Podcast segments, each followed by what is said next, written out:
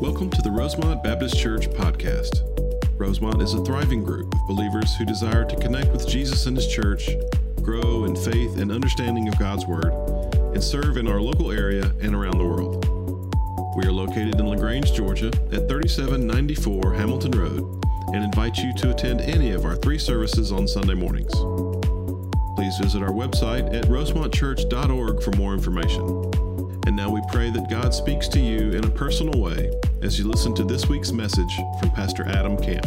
Take your Bibles open to Exodus chapter 6. Exodus chapter 6. If you forgot your Bible this morning, there's one right in the seat in front of where you're sitting. It's a black hardbound book. Feel free to borrow that and take it with you if you don't have a Bible and need it. We're on page 48. That's Exodus chapter 6. A very exciting weekend for a lot of reasons. A good sports weekend, right? If you follow the Braves, they had a great win last night. A lot of the local teams won. And, and if you're at home this morning because you overslept, we'll forgive you this one time, but we'll see you back next Sunday morning, okay?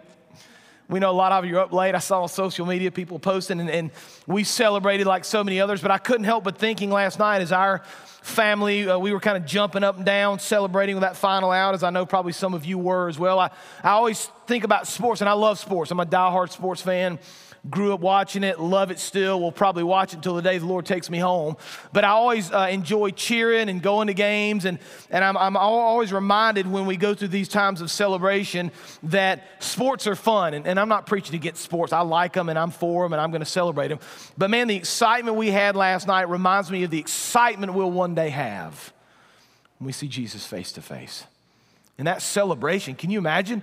And when I, and I cheer when a, a shortstop throws a ball to first base that loudly, how much more am I going to cheer when I see Christ in his glory and his majesty? And that's what I love about this book. I love preaching through the book of Exodus because it just shows us time and time again the majesty of the Lord. And we've seen already so much. We've learned so much about the Lord and so much about who Jesus is going to be. We'll see that again this morning.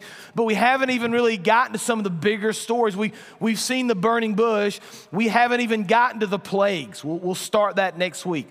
We haven't even gotten to the Passover and the parting of the Red Sea and the giving of the Ten Commandments and the pillar of fire in the wilderness and Moses going up on the mountain and the, the glory of the Lord descending over the mountain as fire and smoke. We haven't gotten to those stories, and already we're seeing the power and the majesty and the glory of the Lord. And we're going to continue to see that through the book of Exodus. And so, one of my prayers for you in this process is that you'll see that glory and you'll get just a, a taste just a glimpse of exactly who the Lord is and exactly who Christ is. We've kind of already seen, and I've explained this time and time again, we've already seen that the Lord is painting for us in the Old Testament a picture of who Christ is going to be. Now, if you don't know this, let me just give you a little bit of quick history. The book of Exodus takes place probably 1500 years or so before the birth of Jesus. So when Moses writes this book, he wrote the first five books of the Old Testament. When he's writing this, he doesn't know who Jesus is going to be. He doesn't know when he's going to come. He doesn't know how he's going to live. He doesn't really know any of the details about Jesus. He knows that one day Messiah will come. That's what the Jewish people understood from the beginning. He knows that the Lord one day will receive, and send a Savior for us to receive. But Moses doesn't know anything about him yet. But it's, it's wonderful to me and it's a beautiful picture how the Lord builds within the story glimpses of who Christ is, glimpses of what Jesus is going to become. And so we're, we're, imagine painting a portrait of Jesus. We get a little bit at a time in the Old Testament. And as you study more and more, that picture becomes clearer and clearer until the birth of Christ in Matthew, and we see once and for all exactly who the Savior of the world is going to be. But this is no exception this morning. We're looking ahead to Jesus, and as we get kind of a, a clearer picture this morning, I pray it encourages you, and I really pray it builds your faith because we, we need to understand there is a theme that runs from the beginning to the end of this. This isn't some uh, disjointed group of stories that are unrelated. These are 66 books that tell a story of Jesus from the beginning all the way through until the end. And so we paint that picture and see it more and more clearly this morning. Let's go ahead and jump into Exodus chapter 6. We're going to be looking at verse 1. You can follow along in the Bible or you can follow along on the screen as well. Exodus 6, verse 1. But the Lord said to Moses, Now you shall see what I will do to Pharaoh. For with a strong hand he will send them out, and with a strong hand he will drive them out of his land. God spoke to Moses and said to him, I am the Lord. I appeared to Abraham, to Isaac, and to Jacob as God Almighty. But by my name, the Lord, I did not make myself known to them. We're going to come back to that in just a minute. Very significant. Verse 4 I also established my covenant with them to give them the land of Canaan the land in which they lived as sojourners. Moreover, I have heard the groaning of the people of Israel, whom the Egyptians hold as slaves, and I have remembered my covenant. We're going to stop there, give you some truth. I want you to see point number one here. This is significant. And if we didn't kind of stop and point it out, you might miss it. But I want you to see number one, the names of the Lord, because the names of the Lord are significant. Right? The names of the Lord matter. In fact, in verse 2, as the Lord is speaking to Moses, he says, I am the Lord. I appeared to Abraham, to Isaac, and to Jacob as God Almighty. But listen, there's an interesting phrase at the end of verse 2. Pull up verse 2 because I want you to see it I don't want you to miss it. If you weren't, uh, if we, we didn't stop and I draw your attention to it, you might read right past it, right? He says, I spoke to Moses, said to him, I'm the God. Uh, I appeared to Abraham, Isaac, and Jacob as God Almighty. Watch. But by my name, the Lord, I did not make myself known to them. Now, an interesting phrase. What's the Lord mean to this? I mean by this, I didn't make myself known to them. I want to think through that in just a minute, and I want to think about the names of the Lord and how they watch, how they mattered to the people of Israel back then, how they still matter today. Now, names to us are significant, but not as significant as they were in the times of the Bible. In fact, in, in Old Testament times, especially, Hebrew names came with great tradition. And so when some, someone was named something in the Hebrew Bible in the Old Testament, it had great significance. It meant something. And people even changed their names, like Abraham and Sarah in the book of Genesis, to reflect their faith and to reflect their character and their nature and their identity. One writer said it like this In the Bible, the names of God have meaning. Through revealing his name to his people, God revealed his nature and character in a series of increasing self revelations. Now, just a little bit of kind of biblical history here. You probably already know this, but the Bible wasn't written in English, right? New Testament was written in Greek. Old Testament written primarily in Hebrew. And one of the things we miss in translation are the names of God. Because when we read in the Old Testament the Lord or God, we see that just as one name. What you might not know is that oftentimes in the Old Testament, God uses very specific names of Himself at very specific moments that point to His character, to His attributes, to His nature. And so when we read the word Lord, we don't understand the significance that the Hebrew people would have understood. So I'm going to give you just a little taste of that to help you understand what the Lord is saying to Moses here in Exodus 6, what he said about Jesus in these passages, what he's still saying to us now. Now, the word Elohim is kind of a general name for the Lord. So, if you were to read through the ancient Hebrew and if you were to learn Hebrew and come to that word Elohim, it's a simple, kind of generic name for deity. But the Lord, when He spoke to Moses, does something different. He doesn't at the burning bush use the word Elohim. Instead, he uses the very personal pronoun Yahweh, very personal name Yahweh, which is a different idea altogether.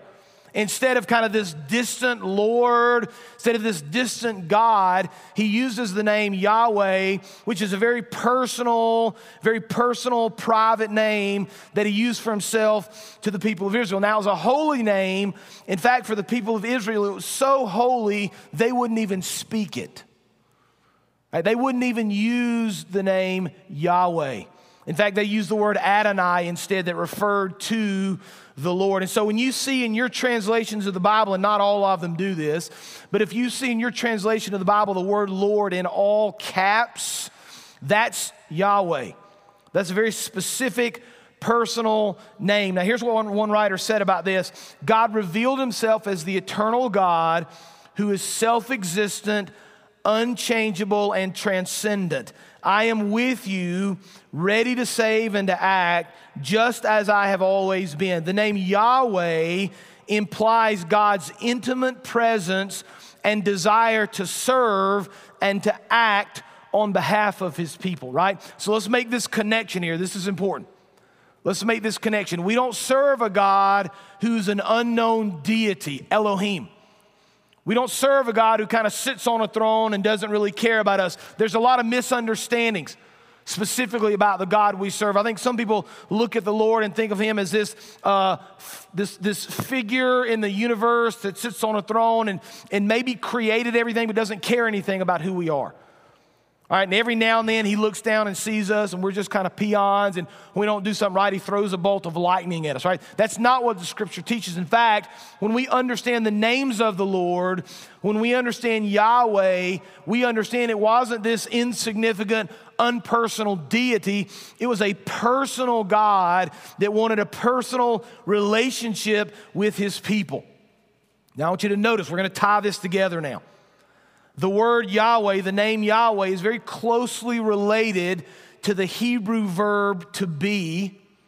And we remember that when the Lord spoke to Moses at the burning bush, Exodus, Exodus chapter 3, he said, Say to the people, I am who I am. Say this to the people of Israel, I am has sent me to you. So Yahweh is this personal, intimate name. It relates this idea of being, I was, I am, I always will be. Far from Elohim, this distant God that lives out somewhere in the universe, we serve a God that cares about us, that loves us, that desires to be in relationship with us. Now, that ought to change, if you've never understood that, the way you view the Lord. It ought to change the way you view, view your relationship with Him. It really ought to change the way you think and maybe the way you pray and maybe the way you study. It's not a distant, uncaring God. It's God who's personal, who always was, who is, and who always will be. Now, that's Old Testament. You're like, that's good. I've learned something about the name of God. I've learned that it's a personal name. He wants to interact with his people. That's good. But Adam, that was, you know, what, 3,500 years ago. How does that apply to me today? Well, let's fast forward, first of all, about 1,500 years. Let's fast forward to Jesus, right? Jesus enters the scene, the Messiah who was promised in the Old Testament. He lives this perfect life and he teaches throughout his life his disciples, and oftentimes he comes in conflict with the religious leaders. And what they want to do is trip him up. Like, Jesus, are you really who you say you are? Let me ask you a series of questions to see if I can trap you in a lie. And so we see Jesus oftentimes teaching and interacting with these religious leaders. And what Jesus does is he makes a connection for us. He makes this connection that he's not just a prophet, that he's not just a good teacher, uh, he's not just some sort of a spiritual leader. He is, in fact, fully God. And so, drawing on this idea of Exodus chapter 3, the burning bush, drawing on this idea of Yahweh, the personal God, I was, I am, always will be, in the book of John, Jesus goes through this series of seven I am statements. I'm going to put them up on the screen because I want you to see them. They're all found in the book of John. John chapter 6, verse 35, Jesus says, I am the bread of life. John chapter 8, verse 12, Jesus said, I am the light of the world. John chapter 10, verse 7, Jesus said, I am the door. You see a pattern developing here? John 11, 25, Jesus said, I am the resurrection and the life. John 10, 11, I am the good shepherd. John 14, 6, I am the way and the truth and the life. John 15, 5, I am the vine, right? He's making this connection, the I am statements of Jesus with Jehovah, with the I am of Exodus chapter 3, the burning bush. But now here's what you might be saying. Let's just tie this up real neatly and put a nice little bow on it, right? You might be thinking, well, Jesus just said these phrases because he was just living life. I mean, I use the phrase I am all the time too. I am hungry. I am going to work. I, you fill in the blank, right? We use those all the time. What if Jesus just said those things and he just really didn't mean anything by it, and we're adding into this more than he actually meant? Right, what if Jesus wasn't really claiming to be fully God? Well, John chapter 8 answers that question for us. Because in verse 56 and following, Jesus having a conversation with the religious leaders. And they're debating him again. And they're trying to catch him in a lie. And they're asking very specific questions. So, John chapter 8, verse 56, Jesus now is speaking. I want you to listen to what he says. He's speaking to the religious Jewish leaders. He says, Your father, Abraham, he's making the connection here, Old Testament, rejoiced that he would see my day. He saw it and was glad. So the Jews said to him, they're talking to Jesus now, You are not yet 50 years old, and you've seen Abraham? So Jesus said to them, Truly, truly, I say to you, before Abraham was, you ready? I am. Jesus makes the connection. He's saying, Listen, if there was ever a doubt of who I'm claiming to be, if there was ever a doubt after all these I am sayings, if there's ever a doubt about who I'm talking about or what I'm teaching, I want you to know before Abraham was, I am. Now, watch, you might miss this, but the Jewish leaders would have gotten it. This guy is claiming to be Jehovah. He's claiming to be the Lord. He's claiming the I am statement. He's claiming to be the God of the burning bush. He's saying that I and the Father am one, which he said repeatedly. He's making the statement that he is fully God. And we know that they understood that because in the very next verse, think about how they should have responded to Jesus speaking a lie like that, something they didn't believe. They would have been very angry. The very next verse says, So they, the religious leaders, picked up stones to throw at him, but Jesus hid himself and he went out of the temple. Jesus makes this clear claim to deity. When he uses the phrase I am, it wasn't a mistake, wasn't an afterthought. It was a very clear connection to 1500 years before when God spoke to Moses at the burning bush, when he used the word Jehovah, when he helped Moses understand, I am your God, you are my people. There's this personal relationship with him. It's fulfilled now in Jesus. Fast forward 2,000 more years, and now we have this beautiful opportunity to accept the great I am, to love him and to trust him and follow him. Not a distant God that doesn't care, but a God that is willing now to step down out of heaven, to die on the cross, to give his life for your sins. It's a beautiful picture as we think about the names of God. Now let's continue, verse 6. Say therefore to the people of Israel, this is the Lord speaking now to Moses again. I am the Lord and I will bring you out from under the burdens of the Egyptians. I will deliver you from slavery to them. I will redeem you with an outstretched arm and with great acts of judgment. Verse 7 I will take you to be my people, and I will be your God. And you shall know that I am the Lord your God, who has brought you out from under the burdens of the Egyptians. I will bring you into the land that I swore to give to Abraham, to Isaac, and to Jacob I will give it to you for possession. I am the Lord. Now, we've seen the names of the Lord. We've seen how the names of the Lord help us better understand His, his intimate relationship with us. They help us better, better understand that He's the great I am. They help us better understand the connection now that Jesus made to Him and the connection we can now make to Jesus. We've seen the names of God. Here's truth number two I want you to now see the promises of the Lord. The names of the Lord connect Jesus. The promises of the Lord do the same thing. Now I'm going to reread verses six through eight. And if you're taking notes in your Bible and want to underline these, you can do so. But I'm going to highlight a phrase that happens seven different times now in these few verses. Exodus chapter 6, beginning in verse 6. Say therefore to the people of Israel, I am the Lord. And here it is, the first one I will bring you out from under the burdens of the Egyptians. And I will deliver you from slavery to them. And I will redeem you with an outstretched arm and with great acts of judgment. And verse 7 I will take you to be my people. And I will be your God, and you shall know that I am the Lord your God who's brought you out from under the burdens of the Egyptians. Verse 8 I will bring you into the land that I swore to give to Abraham, to Isaac, and to Jacob. I will give it to you for possession. I am the Lord. Now, the big picture of Exodus is the glory of the Lord, it's the majesty of the Lord, it's His power, it's Him choosing to take His people from slavery to salvation. He's gonna do it with a mighty hand, the Bible says, with an outstretched arm, right? We kind of know what's coming here. We understand the plagues are just around the corner. They're going to start in verse uh, chapter 7.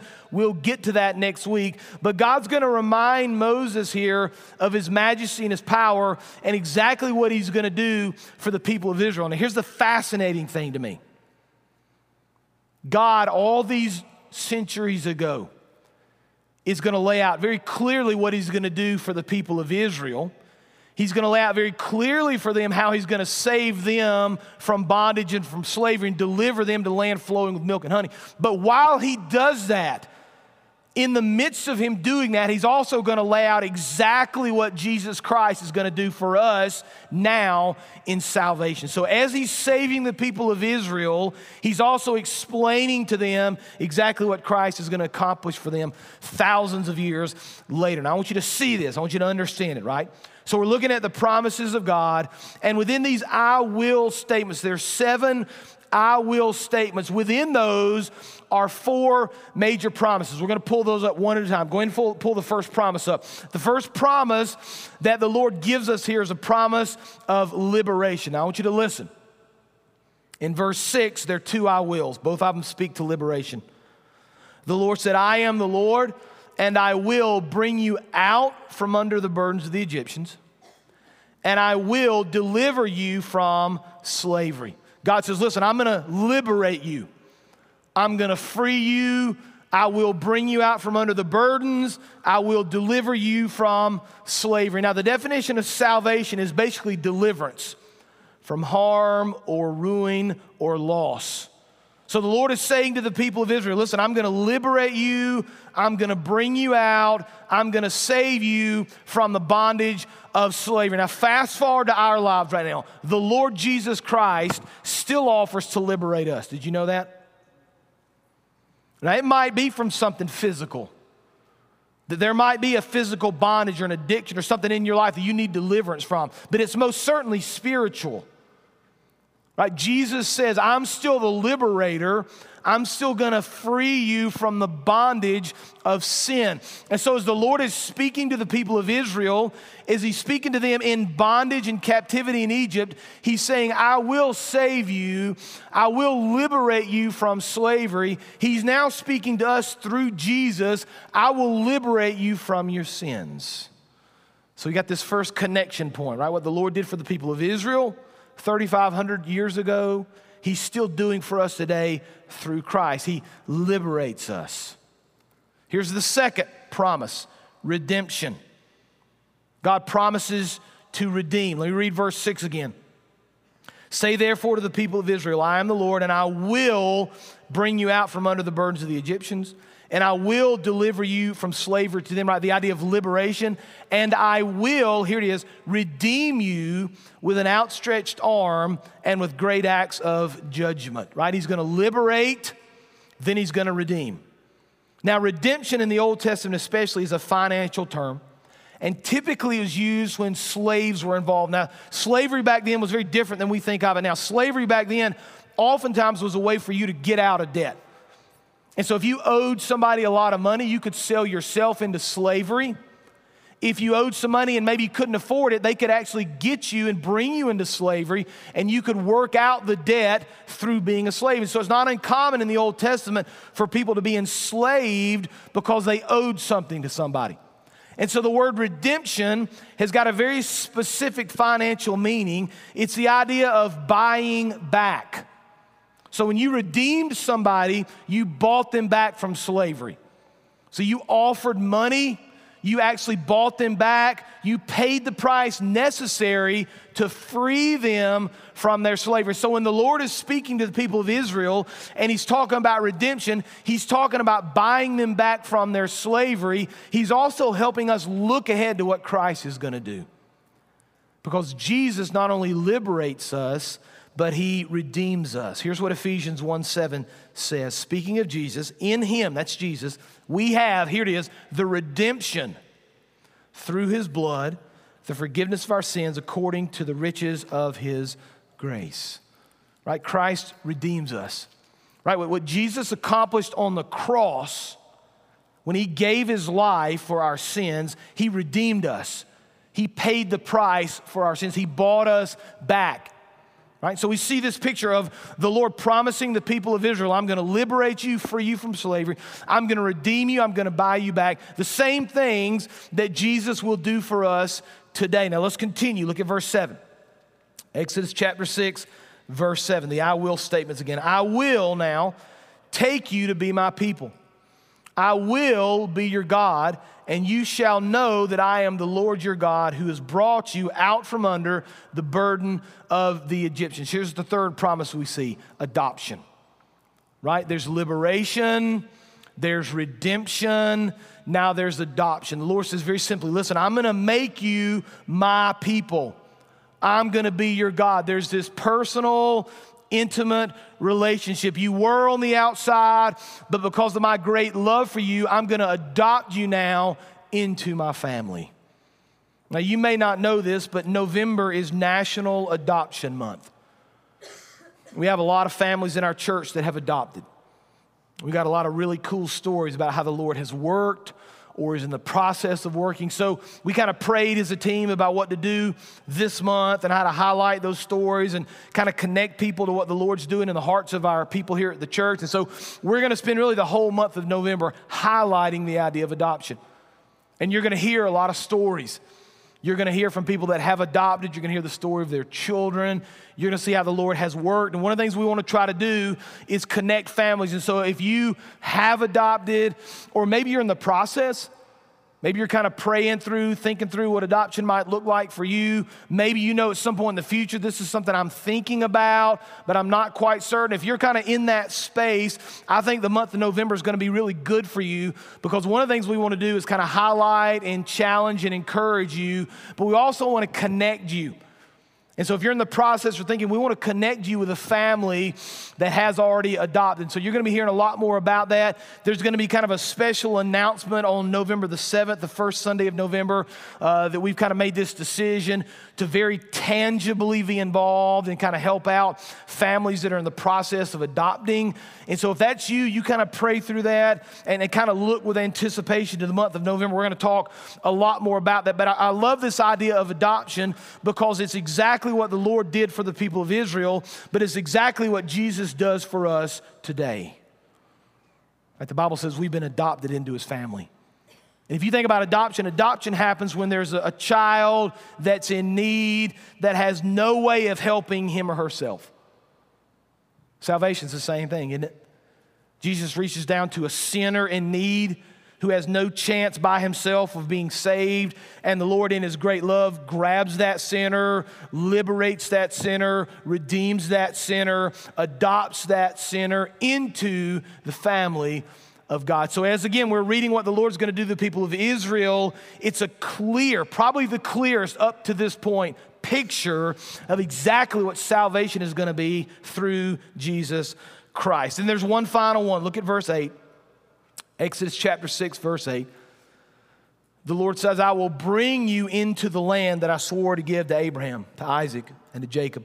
I will give it to you for possession. I am the Lord. Here's the first, fourth major truth the idea of possession, right? So we've got liberation, we've got redemption, we've got adoption, we've got possession. You need to understand something about the Lord. When He saved these people from slavery, He didn't just leave them on their own. He didn't let them just wander for the rest of their lives, not having any sense of what they ought to be doing.